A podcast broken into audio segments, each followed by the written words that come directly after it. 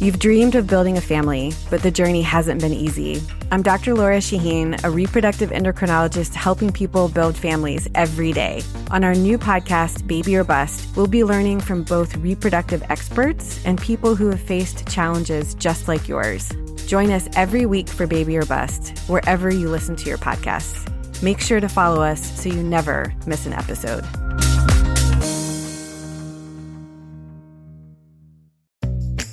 At SheFit, we know the fitness industry makes a lot of empty promises. We're done with shortcuts and quick fixes. No woman should be let down or held back, especially by her clothing. It's time to experience the only sports bra that's as strong as you are. Available in the widest range of sizes, easy on and off, with 50% less bounce than the Nike Pro. It's time to feel real support from SheFit. Save $10 today at SheFit.com slash 2022. Today on the Czabecast, the state of California has rattled the NCAA's cage with a name, image, and likeness legislation that could threaten the empire. Now they strike back. We'll put cold water on the rhetoric and then deliver the facts. Andy Pollin is in the Czabecast Hizzy. His thoughts on Joe Theismann's preemptive strike on Dwayne Haskins as a starter and all that, plus how Instagram is ruining the outdoors. Your digital dose of extra me is buckled up, so let's go! Here we go!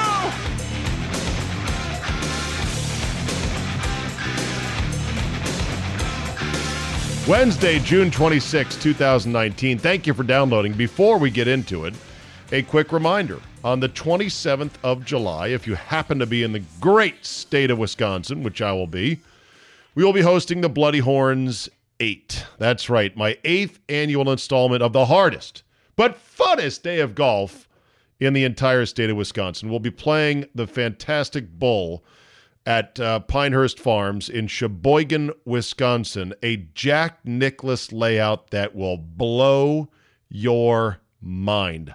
And we're playing it from all the way back. Yes, indeed. The tippity tip, tip, top, tip, top. All the way back. One foot in the rough. Hardest day of golf. Now, the format for the championship flight is two man scramble. So it's a, it's a little bit of a twist. Most scrambles are four man. This is a competitive scramble. So two man better ball, or not better ball, two man scramble or captain's choice.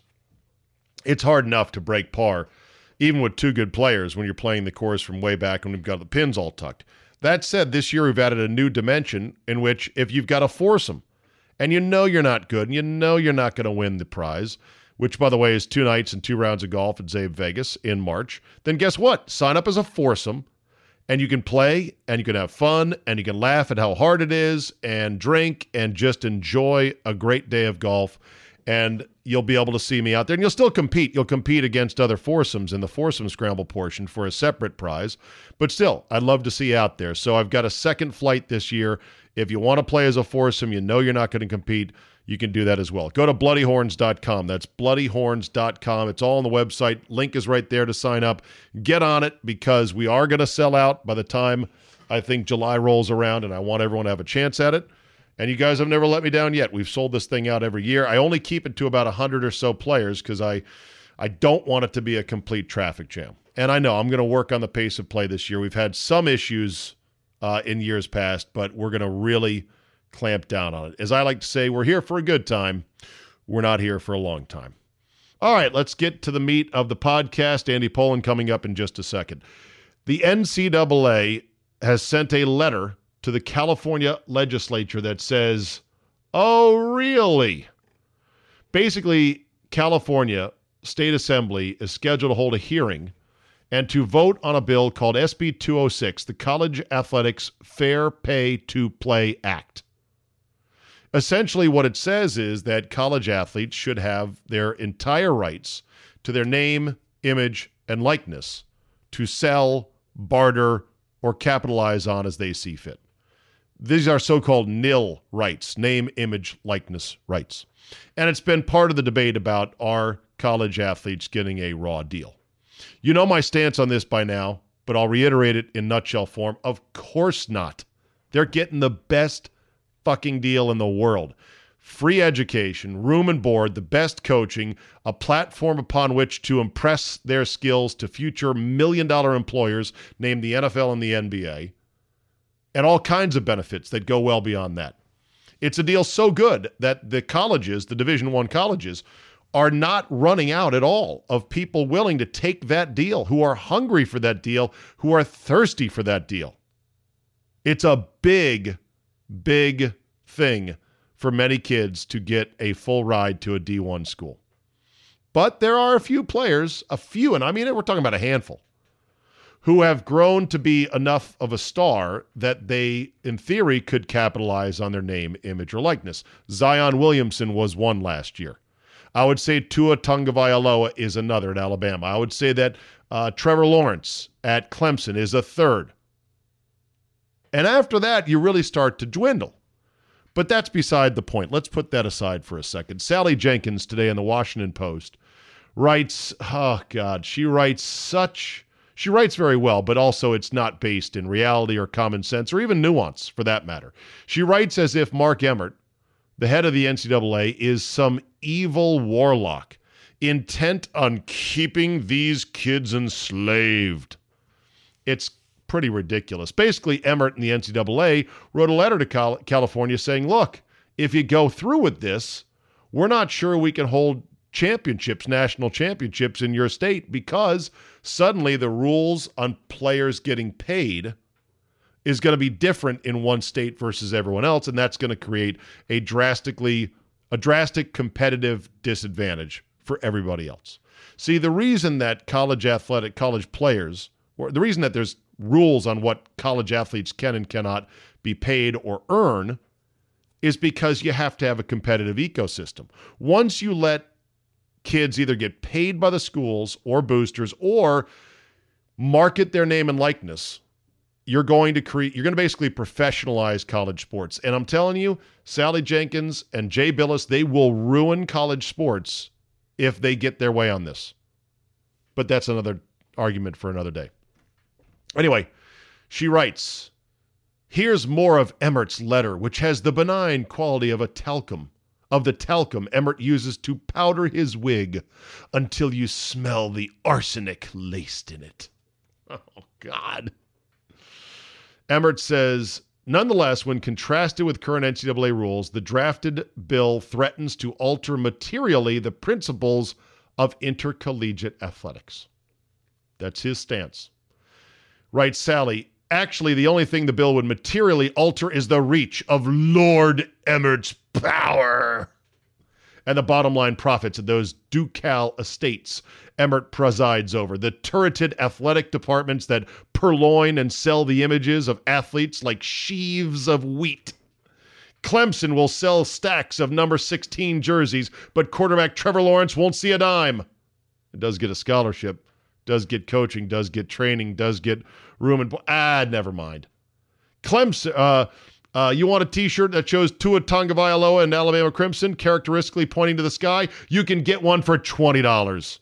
Also, a sticker and a cup of coffee with his image, or a coffee cup. He'll likely never be paid for any of it, unless he moves to California. Oh God, for fuck's sake! Listen, here's how it works. Sally's smart enough to know this, but obviously she doesn't want to get into the nuance nuance of it. College athletics makes a lot of money based on television revenue and also on stadium revenue. Not every program, though, makes money. In fact, many football programs lose money. So, wait a minute, Czabe. They lose money? Yes, they lose money. You don't know this?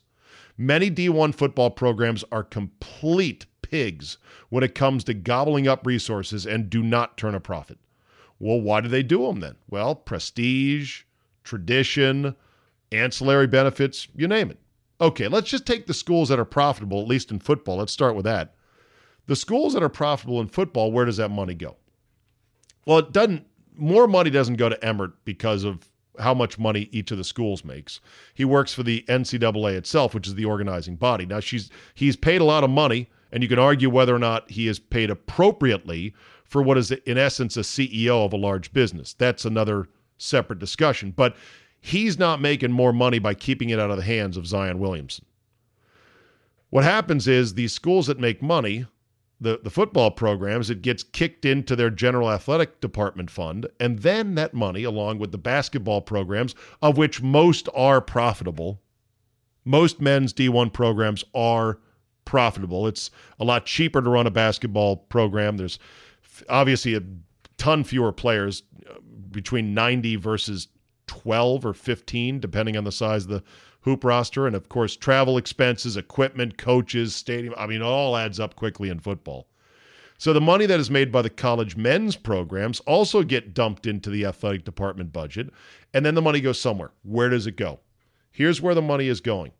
Number one, it is going, and this is not in order of the pie. I don't know how much is going to each entity, but it's going basically three places.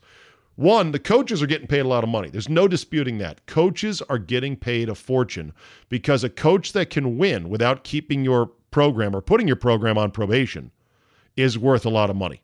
And they're hard to find. So they're chasing coaches with this money. And that includes obviously football and it includes assistant coaches in football. Their salaries have gone up quite a bit.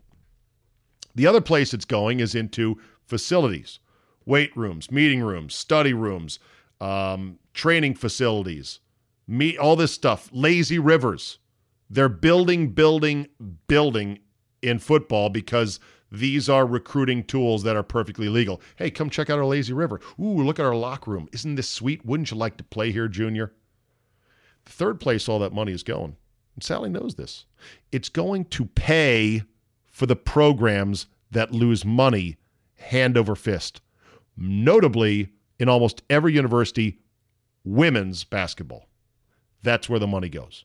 So the schools that do make a profit, that's where the money is going. You can argue Emmert makes too much money. You can argue that Nick Saban makes too much money. Those are separate arguments.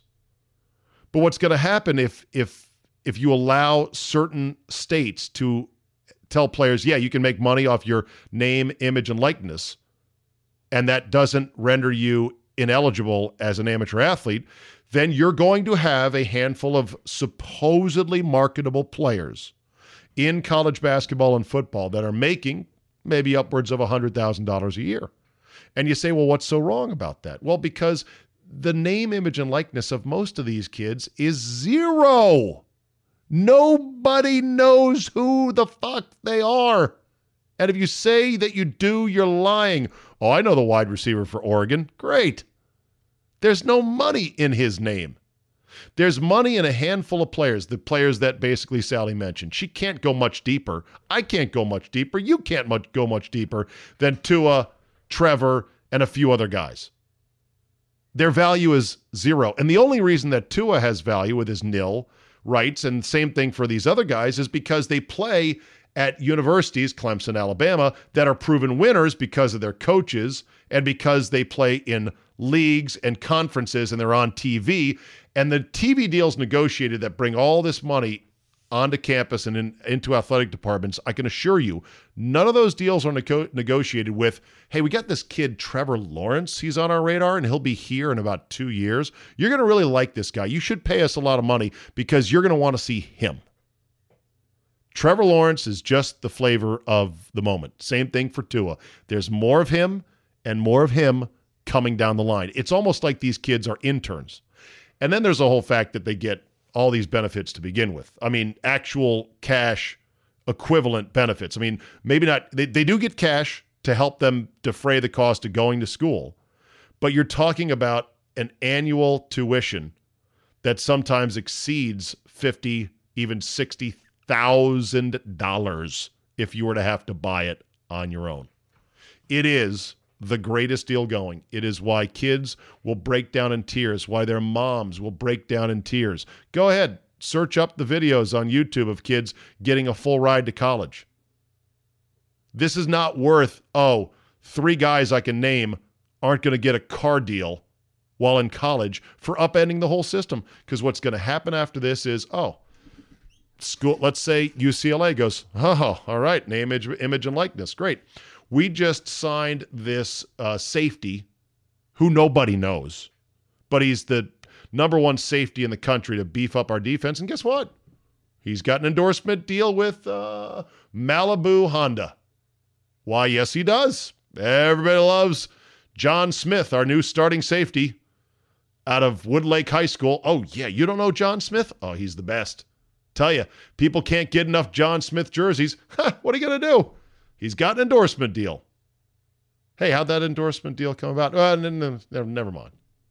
And then you do a little bit of digging and you go, oh, Malibu Honda is owned by a big UCLA alumni, and he is a big booster and contributes six figures annually to the school. So somebody must have went and tapped him on the shoulder and said, "Hey, we got this safety we really want to bring in here."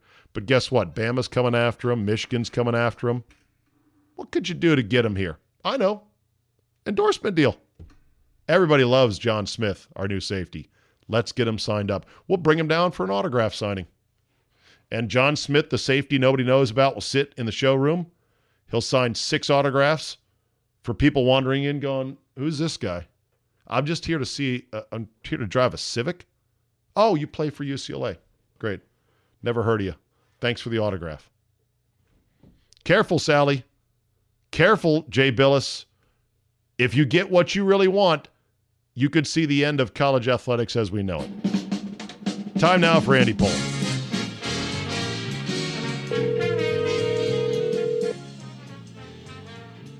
Hello. Hello, Andy Pollin. Fresh back from a family vacation that I'm sure has some interesting tales whenever the extended Pollin clan gets together. yes, we had a big gathering in Portland, Oregon, over a four-day period. Uh, this is which, uh, this is a new venue for you guys, is it not? You know, actually, we went there ten years ago. Oh, okay. Um, and uh, as as I've told you, that my grandfather was one of eight children, and of those eight, uh, the offspring is over two hundred. And every two years, we have a family reunion, and it moves from place to place, and um, it centers mostly around where the family is, which is Chicago, Washington, and Philadelphia. Though uh, Abe's brother, about 50 years ago, moved out to Portland and established base there. And uh, so we've been there twice in the last 17 years since we started doing this. For those that don't know, Andy Pollin's uncle, no, cousin, cousin Abe. I, I get that wrong all the time. Just like I mix up Jeremy and Justin. Justin's your son. Jeremy no. is Scott Lynn's son. No, Jeremy is my son. Oh, fuck. Justin is Scott Lynn's son. God damn. My, my, my old age is going to be a real bitch, and that's coming quicker than I know it. Anyway, yeah, I mix that up all the time. Abe is Andy's cousin. And yes. yes, he used to own the Washington Wizards, actually the Bullets, and then he owned mm. the Washington Capitals. Yet Andy never walked around with a silver spoon in his mouth. In fact, I thought you got very little extended family benefits from yeah, your cousin I mean, owning the team uh, early on, uh, I tried to get the play-by-play job, but it went to Charlie Slowes, so I can't feel bad about that. He did a very good job, and uh, you know, late in his life, he uh, he joked to me that maybe I was the more famous Pollin in D.C. I don't think that was the case, but uh, we we got along pretty well towards the end. Yeah, you did all right even without uh, the family boost. So so the so what was the notable thing from the Pollin family get together? Well, I mean, it, it's interesting to, to go to Portland. Have you ever been there? Never. Okay, it's it's all about hiking and biking. It's a really good biking city. Uh, you can ride around the Willamette River, and uh, there's a lot of trails that you can go on and see some great waterfalls. But the dominant industries seem to be donuts and beer, uh, and marijuana. Donuts, well, marijuana now too. Yeah, that it's it's legal there. But uh, if if you ever go there, you know you'll you have to make a stop at the famous Voodoo Donuts. But donuts. they also have yeah, competitors like Star Donuts, and then they have various breweries. And I just thought it was kind of ironic that a city that's so healthful is uh, also into donuts and beer. well, you know, if you're into weed, uh, you're into chilling out and then eating some snacks and maybe having a cold beer to wash it all down. Sounds like the kind of town that Homer Simpson would love. Yes, I think so. I think that would be a, a good place. I liked it. I mean, I like it a lot. It's it's just uh, too far west and uh, rains a lot you got to yeah. like the woods and you got to tolerate the hard left politics of oh, yeah. Portland, Oregon.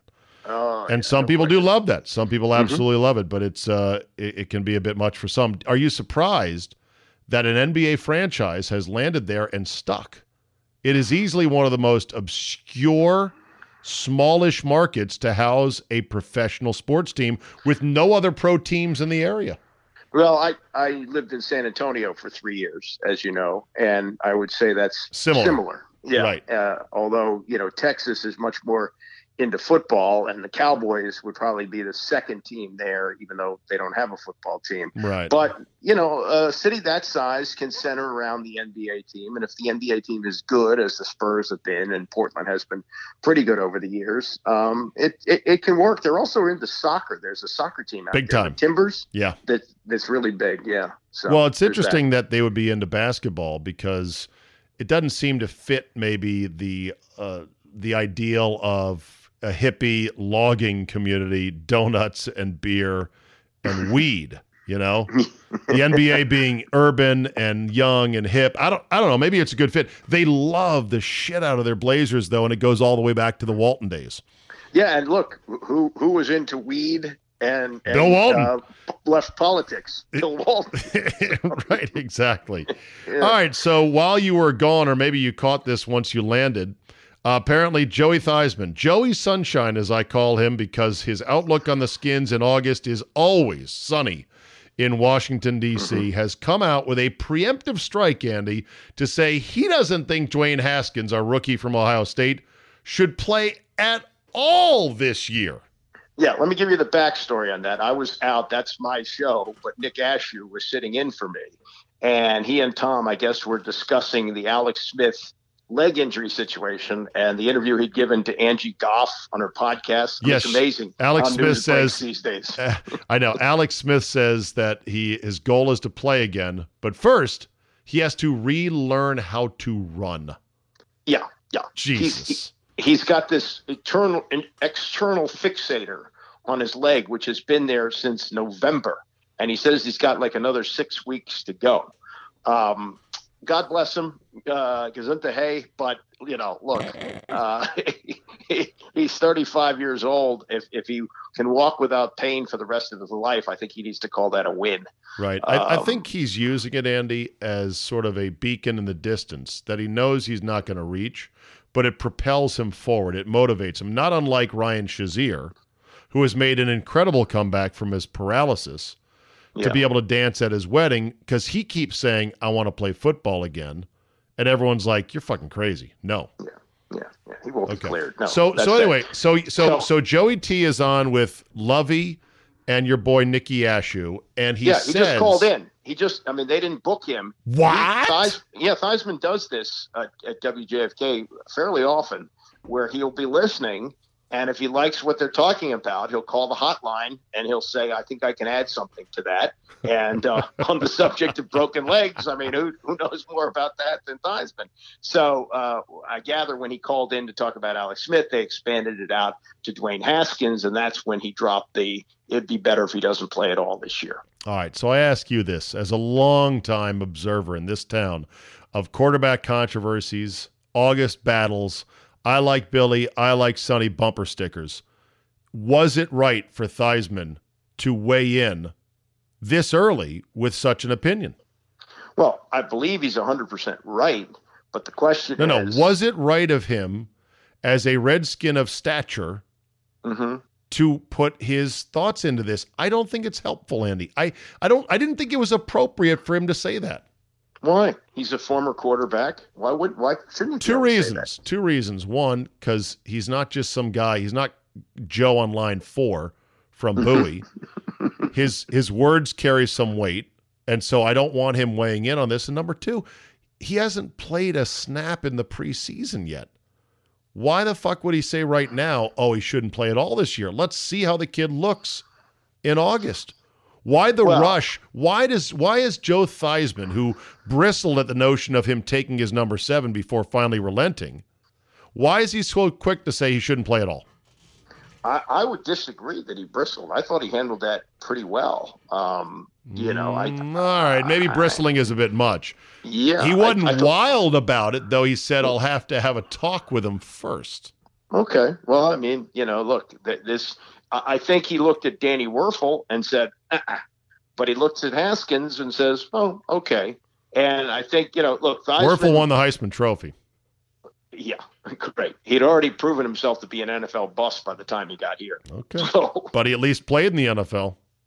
uh, yeah, okay. I mean, Haskins is no more of a sure thing than Danny fucking Wuerffel. Let's be honest. I don't give a shit about Um, ah Andy. Who cares where he was drafted? No, He I think could- It's, I, I think it's arm strength. Wuerffel, that that was the reason that that he couldn't play in the NFL was arm strength. Uh, Haskins has it. Wuerffel was still drafted where by the Saints? Fourth Uh, round. I could look it up. third or talking. fourth round, something like that. Yeah, Look, that either- sounds right. Either way, here's the thing. What if Haskins looks great in August? Then it's August. I mean, how many guys have we seen look great in August? And when the season starts, defense is playing for them. And you know, I mean, and and how many games is he going to start? Is he going to start the all important third preseason game, or is he going to be playing against guys who won't be in the NFL in the first and second ones? It is arguable that Baker Mayfield was needlessly benched for the first seven games of the Brown season by Ding Yeah. Dong Hue Jackson. Okay, but you could So- also say you could also say that Aaron Rodgers has had the career he's had in part because he got to sit and watch for three years. You could say that. However, I don't think there's any uh, definable proof that sitting is better than playing and being thrown into the fire. I think it's all anecdotal and it's fear based on oh my god, what if he what if he's overwhelmed? That's the way Yeah. people think. We don't know that. We, don't, know, that. And, and maybe the comp is Mitch Trubisky, who played a similar number of games in college that Haskins did, and has developed into a, a really good quarterback. He started over- right away, didn't he? Yeah, he did, and he took his lumps. I mean, realize Peyton Manning threw 28 interceptions his rookie year. Uh, Troy So Aikman, you're- similar, got killed. Yeah. Oh, Troy Aikman was on a horrible team. I mean, he shouldn't have. That's one where they shouldn't have played him. But Well, he Uh, lived.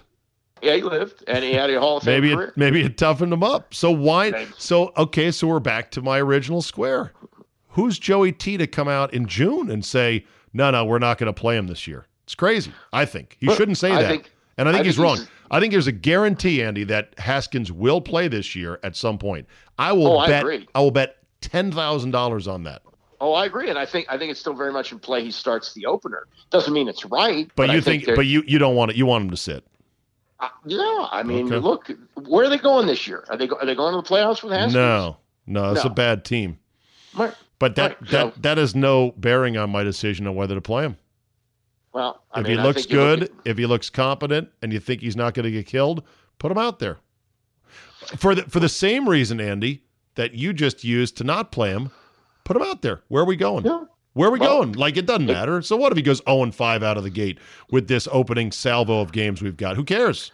Well, Theis, Theismann used the Joey Harrington comparison, and I don't know if they're the Oh, same guy. That's cherry picking, though. He's ignoring other examples like you just made about Trubisky.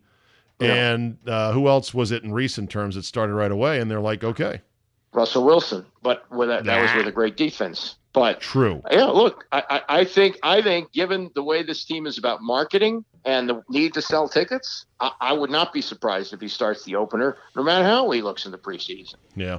All right, let's move on to basketball. Uh, while you were gone, we still have not hired a GM for the basketball team.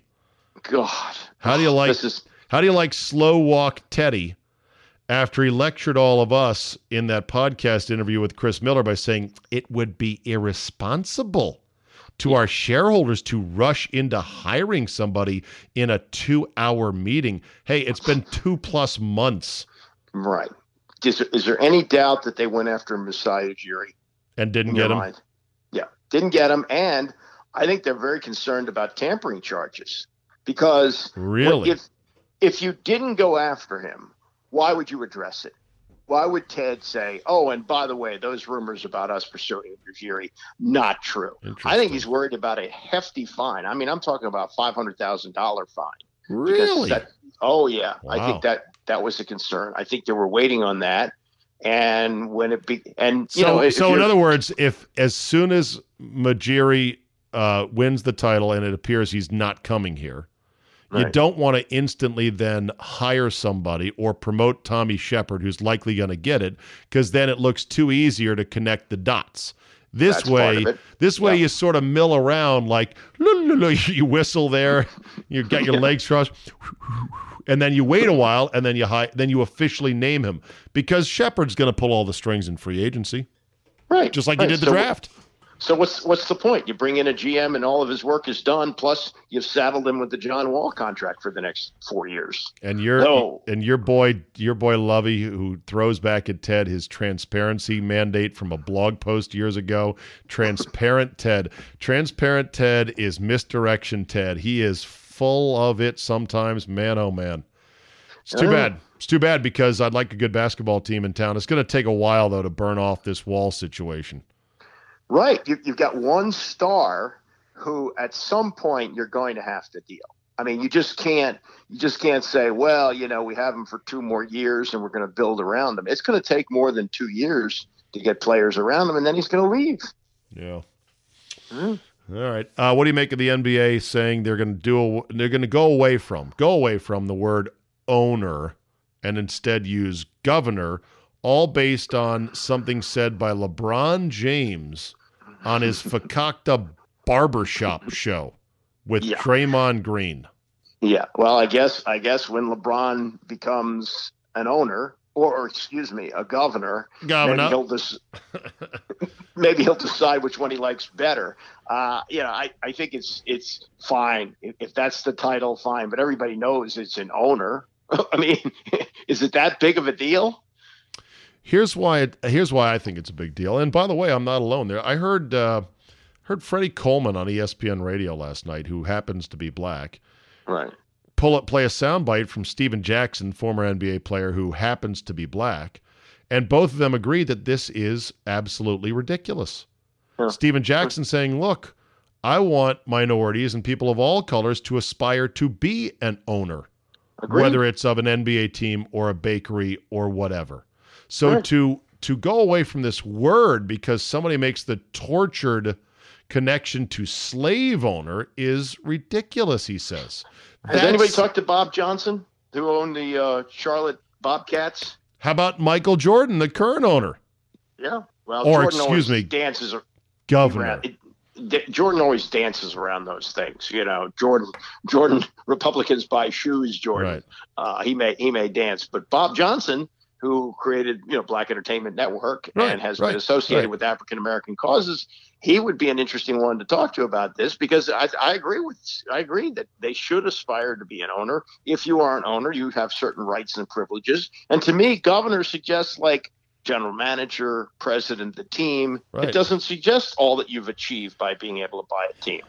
It just to me like I know the sentiment that you said, which is what's the big deal. The big deal is that this is stupid, and stupid usually doesn't stick to itself. Stupid spreads, and then you got to fight stupid on other fronts. And this is not healthy, I think, from a civic standpoint, to demonize certain mere words Mm-hmm. because of a, of a guy who's got a high school degree on his TV show.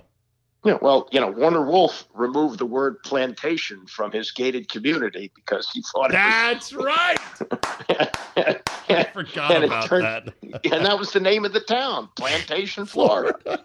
no. Whatever happened to that? Did that case get dismissed or handled or something like that? I don't know. I, I know he was arrested. I don't know if he's going to have his day in court. He lost the age discrimination suit that he had against Imus. Oh, he So, uh, did. Oh, yeah, he's boy. not a, he's not on a hot streak. boy. Angry like an old man returning Mm. soup. yeah. the, the ocean was angry that day like an old man returning soup. Oh God! All right, let's see. Moving on to the next topic. Um, Mickey Callaway with the Mets. What's old is new again. This many years after Bob Klapisch tangled with Bobby Bonilla, we have oh. another incident of a beat writer getting into it with a manager and a player over something that was seemingly pretty innocent. Yeah, yeah. I mean, that's and that's Bronx tension, or not Bronx, but uh, Queens tension. I Tabloid tension, sports talk Yeah. tension, hearing it every Mm. day, all day. Yeah, yeah. It does. It doesn't work. You know who was a, a victim of that? Uh, he followed Davey Johnson. Davey Johnson managed the Mets to the World Series, and then eventually things petered out by the late 80s, and Bud Harrelson took over. Bud Harrelson, a beloved Met, uh, coach on Davey Johnson's staff, took over. And the beginning, everybody, everything was fine. They, he loved, you know, the media. The media loved him. And then they started losing, and he tightened up. And he wouldn't do the questions that Howie Rose wanted to ask him in the pregame show. He wanted his own questions submitted, and then he became difficult to deal with in the media. And then he he would send his pitching coach out to make pitching changes because he was afraid of getting booed by the fans. I mean, that, that atmosphere can eat you up if you're not tough skinned. And apparently, Mickey Callaway is not the man for the job. Yeah. How about the Mets hiring an 82 year old pitching coach? yeah, Phil Regan. Phil Regan, you know? former Oriole manager. yeah. Well, I mean, Jack McKeon was was 80 when he took over the Florida Marlins and won the World Series. 80 so, even. Okay. At, yeah, at when when you're 80 in 20 years, 20 uh, 19 yeah, years? 20 years, yeah. How old are you, Andy? You're 10 years older than me. You're 61, right? I will be shortly, yes. Don't be coy about it. yes. I don't like to advertise that. Um, you you at 80, you're going to be active and doing stuff. I guarantee it. Your your dad right yeah. now is still out and about and doing stuff. 90. How old is he? 90. Yeah. 90, yeah. Yeah. Fantastic. Uh, speaking of the New York media and teams, you saw where Jimmy Dolan got fined 50 grand. Yeah. For barring a New York Daily News reporter from the draft post game presser. Yeah, what a jackass. Well, of course, 50 grand is not a big deal to him. But, you know, who, who thought this was a good idea? Who, who told him, oh, yeah, you can do this? I don't think he thinks in terms of good idea, bad idea. He just does things impulsively based on yeah. pettiness and feuds and rivalries. I guess. Yeah. No, it's it's uh it's ridiculous, but you know, that's his his I guess he's reached the point where he just doesn't care. Because didn't he cut off WFAN for a while and maybe still because Maggie yeah. Gray yeah, they had, against him? Had yeah. a feud going on in that front. You're just not going to win in the end. And and if they don't get Durant this summer, if they don't get anybody the Knicks this summer, think about that, Andy. Yeah, although they they have kind of a built-in crowd. I mean, they they've been bad for a long time. Remember that. And so Andy, they're still New York. They have multiple max slots open and waiting. This was going to be the summer of the Knicks. They were supposed to get maybe Durant and Kyrie. They may get yeah. neither. That right, that right. will be really really bad. When are you going to have the bad. next? When are you going to have the next? You know, generation of available purchasable players to come to the Knicks. Who knows? They, I mean, they're bad. They have a bad owner. I mean, a worst owner. Terrible. Yeah. Yeah. Yeah. Uh, oh, I'm sorry, governor. They have the worst governor. yeah, right. governor, you're the worst. Let's unelect the governor. If only we could vote in and out our governors of our franchises. How great well, would that be? Then I think most Redskin fans would want to name Dan Snyder governor and oh. vote him out. But if but, Dan you know, Snyder ran against generic candidate B, as owner of the Redskins, what yeah. percentage of the vote would he pull? Not, not much. I mean, it, there'd be some who would say, you know, single digits, uh, right? Well, he, there'd be some who say, you know, the fear of the unknown, like the devil you know is is the one that you don't know. But reality is is that yeah, he would be he would be voted out. But also these people who call in and say, oh, Dan Snyder needs to sell the team. He's not going to sell the team. I know it's not going to happen. I believe if Dan Snyder had to run for election to stay as owner or governor of the Redskins, and if he if he ran against, let's say, uh, Bubbles the orangutan mm-hmm. from the DC Zoo, he'd lose ninety-one to nine. He would not even carry 10% of the vote. But I may be wrong about that, so who knows? Um, paid attendance versus actual. I had an email, a question about this from a listener, uh, and we talked about it, me and Mr. X, the other day, and that is when did baseball go away from announcing actual attendance versus paid? I don't know, but there was, I think, a time where the leagues differed. Like one league would do it paid attendance, one would do actual attendance. Yes. Remember, remember, uh, baseball used to have commissioners. Remember that? Right. Uh, wasn't Chub Feeney the Chub Feeney NL commissioner? And, uh, yeah, I forget the other guy, but they were, you know, like lieutenants yes. to the commissioner, but they were commissioners of the league. And I think they differed on how that was done. And I can't tell you which league had what or when it changed. But I think that that was the way it used to be done. Here's the email from somebody did send me this. He found out that before the cancellation of the 94 World Series, the National League announced attendance based on actual turnstile counts. The American League, which for m- most of our lives was the inferior junior league, not as popular as the NL, would announce ticket sales as attendance because it made them look better. Right. right but right. at some point, uh, I believe uh, in 92, uh, MLB spokesman Rich Levin said that they count uh, baseball attendance as tickets sold, not tickets used, because of revenue sharing. Ah, yeah, because of uh, concessions became a bigger deal and parking and all that. Yeah, that makes sense. But what it well, but that's but you don't get concessions if it's not butts in the seats. I would Right, like I'm to. saying, I would like. Yeah. If Go you're ahead. sharing revenue, it, it means more if there are more people in there to buy food and park. Right. That's way I would. Okay. Right, but I guess the point is that if you're just counting, if you're announcing only tickets sold, that's Mhm. not giving you a good picture of who actually goes to the games. Gotcha. Like I would like to know the hard count, the turnstile count every game and every team.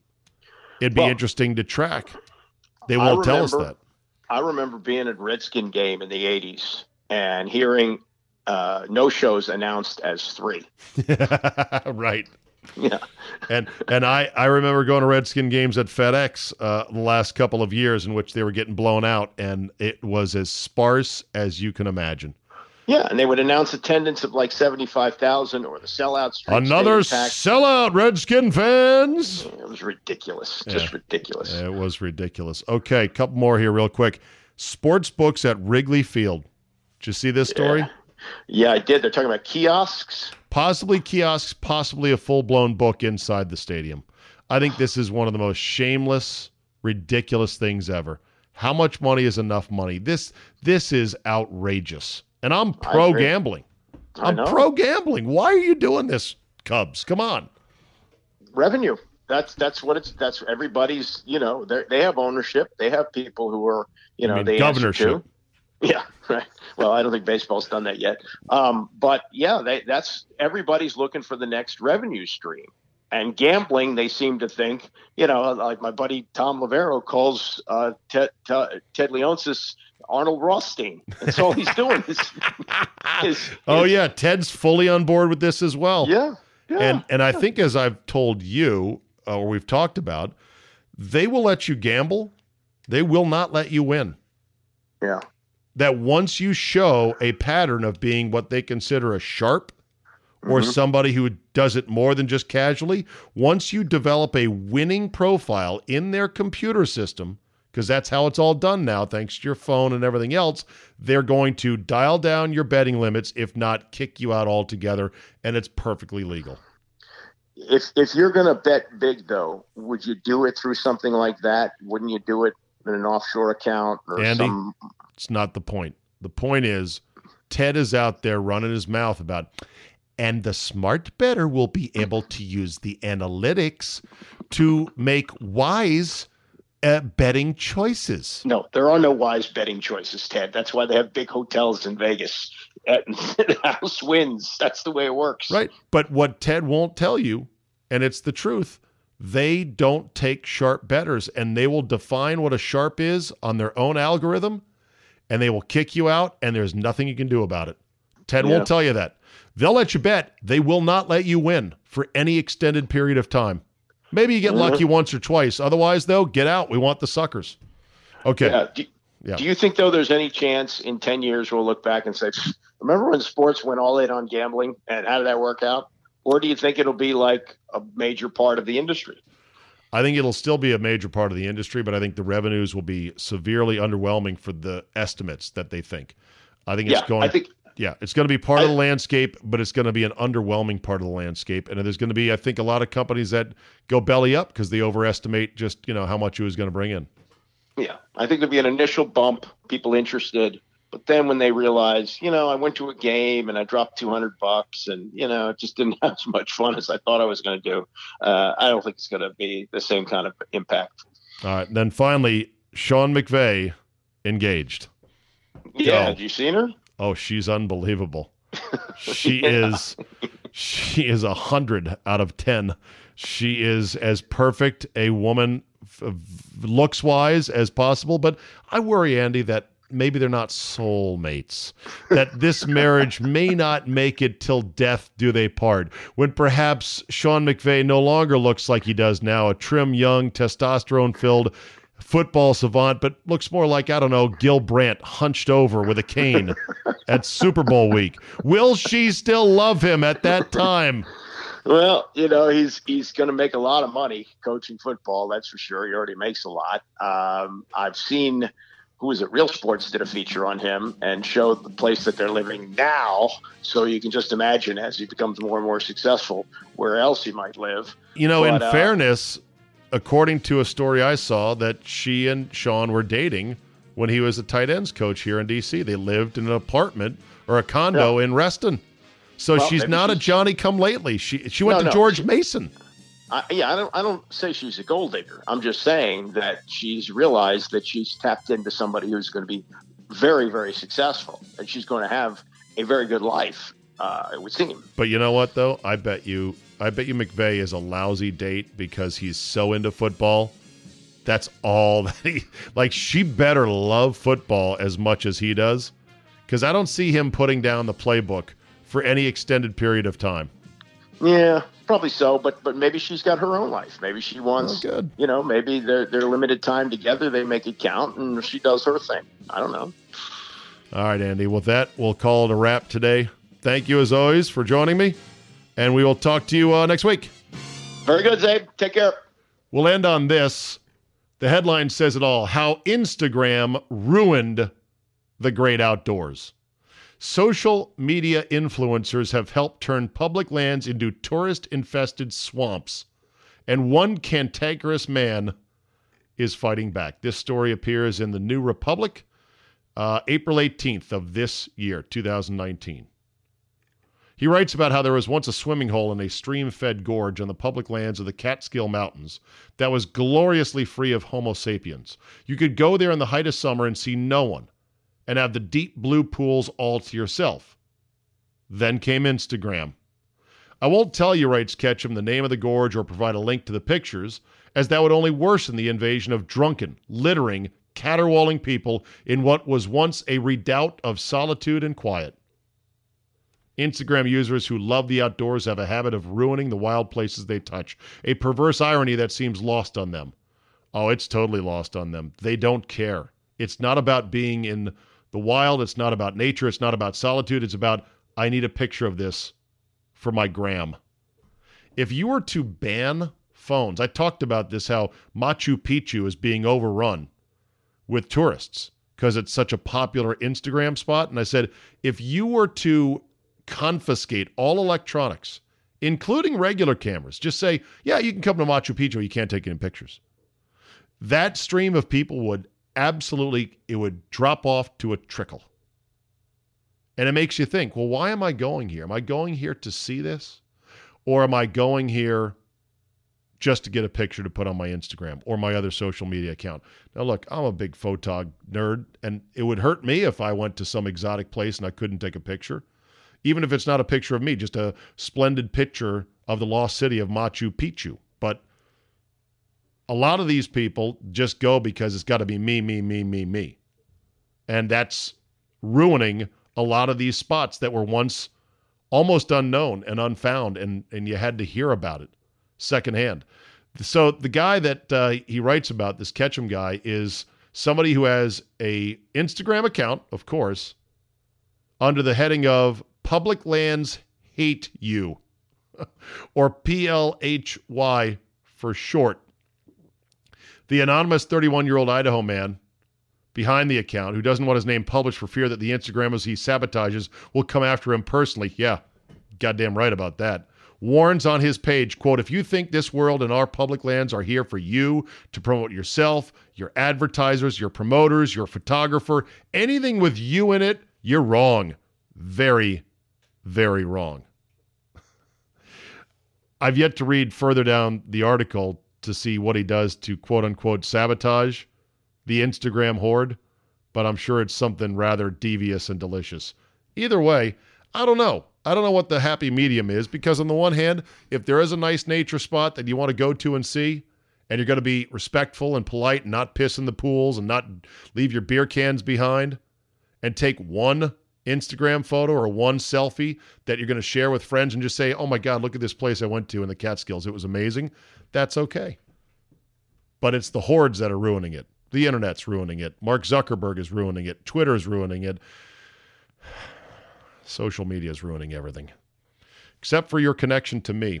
That's fantastic. Follow me on Twitter at Czabe, Charlie, Zulu, Alpha, Bravo, Echo. Email me, czabe at yahoo.com for feedback, suggestions, and more. Download the Czabecast app. It is absolutely free, gluten free, and really works well to consolidate all of the episodes of this program. It's also the only way you can get the paid Friday version of the Czabecast. I apologize, we can't at this time unlock it for your other distribution channels like iTunes. It's because of how it gets billed and how it gets paywalled, and I'm very sorry for that. But it, you know, what can I do? There are limits. Anyhow, thank you for listening. Tell a couple friends. Have yourself a great Wednesday. Be respectful of the environment, and we will see you next time.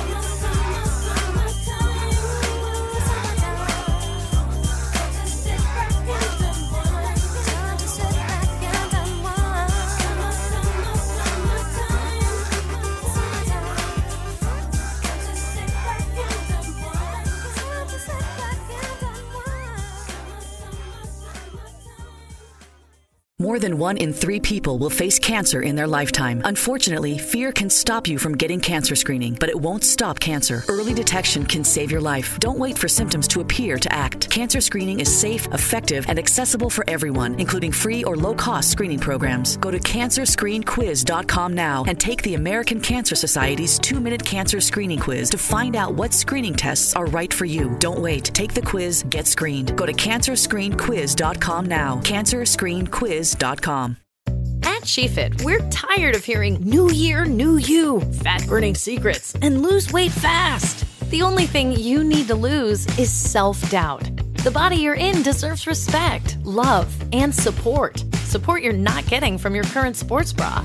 It's time to experience the only sports bra that actually does its job and outperforms the most popular brands on the market. It's time to feel real support from SheFit. Save $10 today at shefit.com slash 2022.